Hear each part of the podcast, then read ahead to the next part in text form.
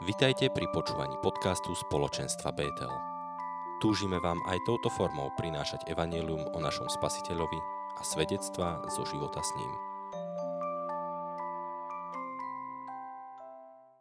Ako uvoľniť svoj potenciál, keď my nie sme mocní? Boh môže uvoľniť svoju moc. My to, čo môžeme, použiť tú kapacitu, ktorú máme v sebe, aby sme tú Božiu moc prijali a aby skrze nás Božia moc mohla pôsobiť. A tá môže pôsobiť podľa toho, akú máme cenu.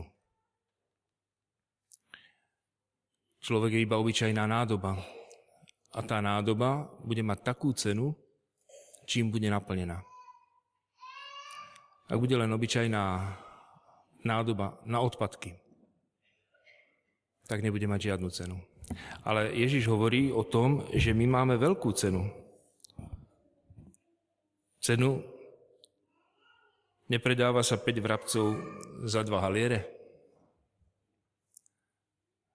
Alebo inú cenu za vrabce hovorí v Matúšovom evaneliu. Nepredávajú sa dva vrabce za jeden halier. Som to skúšal prerátať na eurá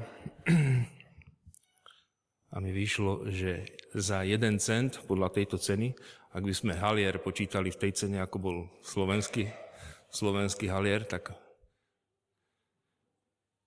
keby sa to prečítal, prepočítal ten halier na eura, tak za jeden cent by sme kúpili 75 vrabcov. Za jeden cent, hm, to znamená za euro 750. Úplne ako keby nemali žiadnu cenu. Lenže potom som zistil, že v Ježišovej dobe hodinová mzda bola 1,3 haliera za hodinu, hm, tak to už potom má trošku, trošku väčšiu cenu.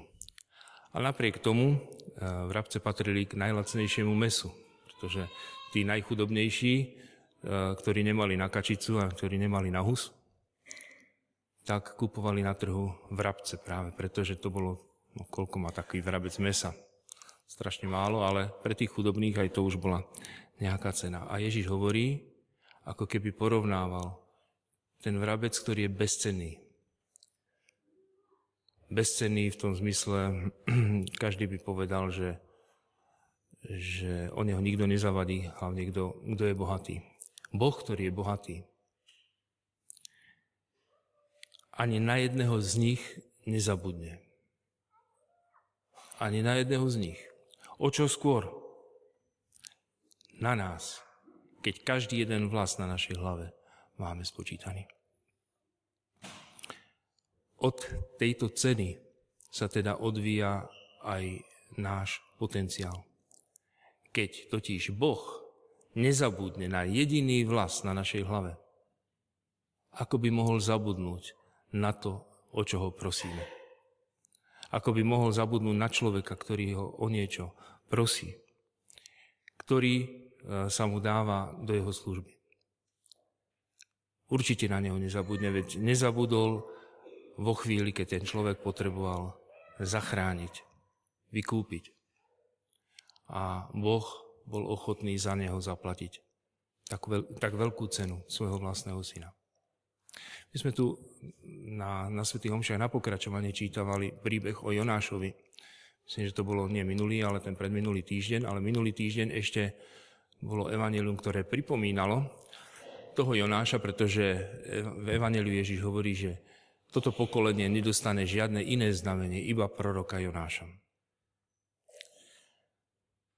Boh posiela Jonáša do mesta Ninive, ktoré sa vrhá do záhuby. Na to, aby ten Jonáš sa stal pre neho znamením pre záchranu. Aby zachránil to mesto, aby tam prišiel, aby im povedal ešte 40 dní a keď sa nezmeníte, keď sa neobrátite, tak Boh toto mesto zničí. Že Jonáš tú službu odmietol. On to mal celé vo svojej moci. Nie preto, že by on mal takú moc, ale preto, že Boh mu to dal do jeho moci. Zachrániť alebo nezachrániť to mesto. A to nebolo malé mesto. Ja neviem, ktoré mesto by na Slovensku by sa tomu dalo Ono je to v dnešnom Iráku, ale v tej dobe Ninive bolo obrovské mesto, keď sa tam píše, že Jonáš, aby prešiel to mesto, potreboval 3 dní pešo, aby prešiel z jednej strany na druhé. Si predstavte, koľko človek prejde za deň. No, keby išiel veľmi pomaly, tak možno 20 kilometrov, keby trošku pridal do kroku, tak viac. 60-kilometrové mesto z jednej strany na druhé. Muselo to byť obrovské mesto. A Jonáš odmietol. Odmietol tu podať tú záchrannú ruku. Na taký obrovský potenciál. A on ho nevyužil. Ale Boh vedel ako na to. Nemôže zachraňovať niekto, kto nezakúsil, že bol zachránený. A preto aj Jonášovi dal túto skúsenosť. Vo chvíli, keď ho vyhodili do mora, vo chvíli, keď už bol všetkému koniec jeho životu, Boh posiela rybu. A ryba už veľmi dlhú dobu je znamením záchrany. Ichtis. Grecké slovo ichtis je skratkou Ježiš Kristus, Syn Boží, Spasiteľ, záchranca. Jeho zachránilo ichtis, ryba. Ten, kto zažil túto záchranu od Ježiša Krista, Božieho Syna, Spasiteľa, od ryby, je potom schopný, uvoľní sa jeho potenciál natoľko, že Jonáš ide do toho mesta a to mesto sa zachráni. To mesto nakoniec e, začalo robiť pokánie. Vďaka tomu jednému človekovi, ktorý ale najskôr potreboval byť zachránený, až potom mohol ísť a zachrániť tých ostatných. To je to, čo čaká na každého z nás. Aj my máme v sebe obrovský potenciál, ale často robíme presne to, čo Jonáš. Utekáme. A nepoužijeme tú moc, ktorú Boh nám dáva, ktorú nám zveruje. Často e, nám ju zveruje nášmu slovu. Božie slovo má obrovskú moc. Ale Boh chce, aby naše slovo dostalo moc vtedy, keď budeme svedčiť. Vtedy, keď budeme e, tým druhým e, prinášať Krista ktorý zachraňuje. To, že Jonáš išiel a zachránil to mesto, ešte neznamená, že sa stal superhrdina. Lebo on napriek tomu, že išiel a hlásal tomu mestu záchranu, napriek tomu ešte sám mm, bol hriešný. On hlásal tým druhým, že Boh pre ich hriech chce zničiť mesto. Tí ľudia sa dali na pokánie. Ale Jonáš, keď videl, že oni konajú pokánie, tak bol naštvaný, pretože on chcel, aby ich Boh potrestal. A aj tak Boh využil tú jeho službu napriek tomu, že ten nástroj bol taký nedokonalý. Boh tú jeho službu použil a zachránil to mesto. Boh môže využiť aj taký nehodný a nemotorný nástroj, ako sme my. Dokáže zachrániť obrovské mesto, obrovskú krajinu, veľkú spoločnosť. Nie preto, že Jonáš ich spasil, ale preto, že Boh ho použil ako nástroj. Čo ale máme robiť? Ako sa aj my môžeme stať týmto nástrojom. Ježiš hovorí, že sa máme na správnom mieste báť a na správnom mieste nebáť. Vám hovorí, vám svojim priateľom hovorím, takto to bolo v Evangeliu. Nebojte sa tých, čo zabíjajú telo a potom už nemajú čo urobiť. Ukážem vám, koho sa máte báť. Bojte sa toho, ktorý keď zabije, má moc uvrhnúť do pekla. Áno, hovorím vám, toho sa bojte. neviem, či ste si všimli, ale on raz hovorí, že sa nemáme báť a trikrát nám prikazuje, že sa máme báť. Že to nebáť sa je menej dôležité, ako to báť sa. Vám, svojim priateľom, hovorím, nebojte sa tých, čo zabíjajú telo. Raz, nebojte sa. A potom trikrát bojte sa. Ukážem vám, koho sa máte báť prvý raz. Bojte sa toho, ktorý keď zabije, má moc uvrhnúť do pekla. Áno, hovorím vám, toho sa bojte. Bude to niečo veľmi dôležité, lebo keď niečo sa zdôrazní v štyroch vetách trikrát, tak to musí mať nejaký veľký význam. A Ježiš vie, o čom hovorí. My sa často bojíme zrovna toho, čoho sa báť netreba. Bojíme sa, že neurobíme skúšku. Bojíme sa, že nás vyhodia z práce. Bojíme sa, že tú chorobu, ktorú máme, nezvládneme. Bojíme sa, že uh, aká, aká bude budúcnosť našej spoločnosti. Bojíme sa, ako dopadnú voľby. Bojíme sa, ako či neprídu teroristi či zase nepríde k nejakému útoku a či, ten, či už potom v budúcnosti tou obeťou nebudeme my. A to je zrovna tá kategória nebojte sa, ktorú spomína Ježiš. Nebojte sa tých, čo zabíjajú telo. Či už sú to baktérie, či sú to vírusy, či sú to teroristi. Ale potom už nemajú čo urobiť. Ukáže vám, koho sa máte báť. Ale Ježiš hovorí, že ukáže nám a neukázal. Alebo ukázal, ale asi niekedy inokedy, ale zrovna v tomto texte. To neukázal. Tak skúsme teda, kto na koho to sedí. Bojte sa toho, ktorý keď zabije, má moc uvrhnúť do pekla. Niekto si povie, no tak kto uvrhne do... Tak Boh uvrhne do pekla predsa. Boh, keď niekoho odsúdi, tak ho uvrhne do pekla. V skutočnosti ale Boh nikdy nikoho neuvrhne do pekla. Pretože peklo nevymyslel on.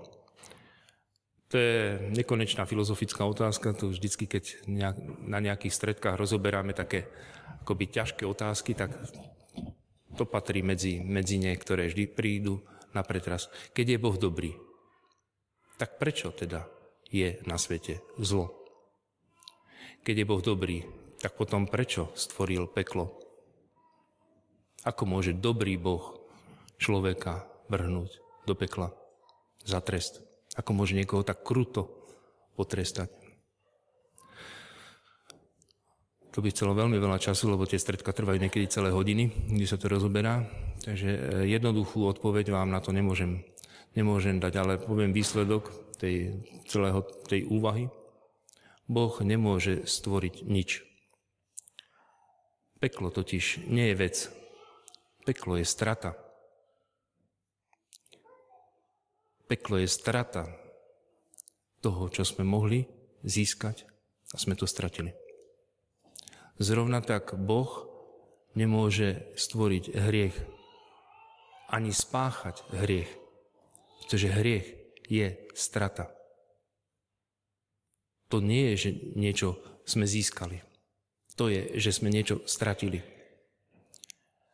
Hriech spôsobí, že stratíme jednu vec, druhú vec, tretiu vec, najskôr uh, pokoj, potom radosť, potom rodinu, potom blízkych, potom bývanie, potom uh, zázemie, až nakoniec stratíme všetko. A tomu sa hovorí peklo. Keď už človek už nemá čo stratiť, lebo už stratil úplne všetko, aj Boha, tak to sa nazýva peklo. Teda, kto môže vrhnúť do pekla? Niekto povie diabol. Diabol môže pokúšať. Diabol môže urobiť to prvé, ktorí zabíjajú telo, ale nemajú moc urobiť nič viac. Diabol môže iba, iba pokúšať, ale nemôže za nás rozhodovať. Rozhodnutie je na nás. Diabol nie je ten, koho sa máme báť. Koho sa teda máme báť?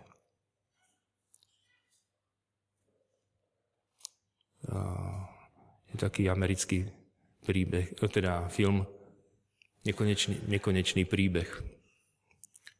A tam je to zlo veľmi výstižne nazvané nicota. Nič, prázdnota. Nič. Toho sa bojte. Bojte sa ničoho. A jak sa môžeme ničoho báť? Bojte sa hriechu. Ten je nič. Pekla. To, lebo to je, to je nič dovedené k dokonalosti. Ukáže vám, koho sa máte báť. Bojte sa toho, ktorý keď zabije, má moc uvrhnúť do pekla. Diabol nemôže uvrhnúť do pekla, pretože nemôže rozhodovať za nás. Boh neuvrhne do pekla, pretože nás miluje. Ale hriech človeka uvrhne do pekla a o ňom rozhodujeme my. Práve preto, že je v našich rukách. Práve preto je tak nebezpečný. Lebo nebezpečná zbraň, keď sa ocitne v nesprávnych rukách, tak je veľmi ničivá. A Ježiš tu aj spomína, ktorý hriech je taký závažný. Hovorí to na začiatku. Ježiša obstúpili zástupy a on im povedal, chránte sa kvasu farizejov, čiže pokritectva pretože eh, to je hriech, ktorý ešte navyše sa nepriznáva k tomu, čo je. To znamená, eh, sa, to je hriech pretvárky. To je tam, kde hriech sa koná, ale nepriznáva. To je tá najnebezpečnejšia situácia. Tam, kde sa hriech koná, ale sa nepriznáva. Sa nerozpoznáva. Chránte sa kvasu. E, Ježiš používa to slovíčko kvas niekoľkokrát v Evangeliu, iba raz pozitívne. Iba raz pozitívne, keď hovorí Bože kráľovstvo sa podobá kvasu, ktoré žena zamiesi do troch mier múky. Vždy ten kvas vlastne vyjadruje niečo, čo celé cesto pretvorí, zmení jeho kvalitu, zmení jeho uh, akosť. Iba raz je to tam myslené pozitívne, ale potom každý iný, keď Ježiš e, bol s učeníkmi na loďke a hovorí, chránte sa kvasu farizejov. A oni hovoria, že nemáme tu chleba, čo to o čom hovorí? Prečo stále hovoríte o chlebe? Som vám povedal niečo iné. Ja nehovorím o chlebe. Hovorím o kvase farizejov. E, bolo povedané e, v starom zákone, že treba vyhodiť starý kvas a e, treba sláviť sviatky s nekvaseným chlebom. Takže ten kvas predstavoval určitú zlobu, ktorá sa šíri v človeku a keď sa len maličký kúsok toho pridá, zrazu celé to cesto sa tým prekvasí. Sa, sa celé zmení jeho, jeho akosť, jeho, jeho kvalita. A Ježiš nám veľmi výrazne, najskôr by som povedal, hoci je to v inom poradí, ale Eh, podľa významu. Najskôr eh, nám Ježiš hovorí, aká je naša hodnota. Ako môžeme o tú hodnotu prísť. To znamená tým, eh, že sa nebudeme báť zrovna toho, čo sme sa báť mali. mali. A nakoniec nám povie, že kde spočíva najväčší problém. Páchať hriech a nepriznať si ho. Nič nie je skryté, čo by sa neodhalilo. A nič utajené, čo by sa neprezvedelo. Inými slovami, lebo čo ste povedali vo tme, bude počuť na svetle. Čo ste pošepkali v izbách do ucha, bude sa rozhlasovať zo striech. Teda vo tme, v izbe, pošepkané do ucha, nejaké také intrigy, nejaké také zákernosti, také, čo, uh, kde sa uh, podráža, kde, sa, kde sa ulisne uh, kujú zlé veci, tak tu sa hovorí, že toto všetko z tmy prejde na svetlo. A Ježiš pripomína posledný súd. Posledný súd, kde každé, každá tá tmavá vec sa vyniesie na svetlo. To, čo sa hovorilo do ucha, bude rozhlásené zo striech, teda na svetle. Ježiš teda pripomína, aby sme zanechali, alebo aby sme sa varovali toho pokritectva, tej zloby, eh, toho, toho kvasu farizeov a vyzýva nás k úprimnosti, otvorenosti, transparentnosti. Aby sa dobro nazvalo dobrom a zlo nazvalo zlom. Jonáš napriek tomu, že bol hriešný, bol schopný zachraňovať, ale musel si priznať, že tu to bola chyba, že som nešiel tú cestou, kam ma poslal Boh a nakoniec sa rozhodol, že ide do Ninive. Naďalej bol hriešný, naďalej aj v Ninive sa ukázal ako ten človek slabý.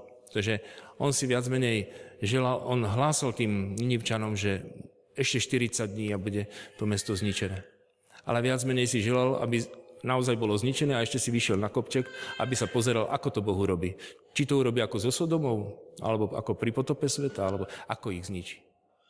A Boh ich ale nezničil, pretože on ich nechcel zničiť.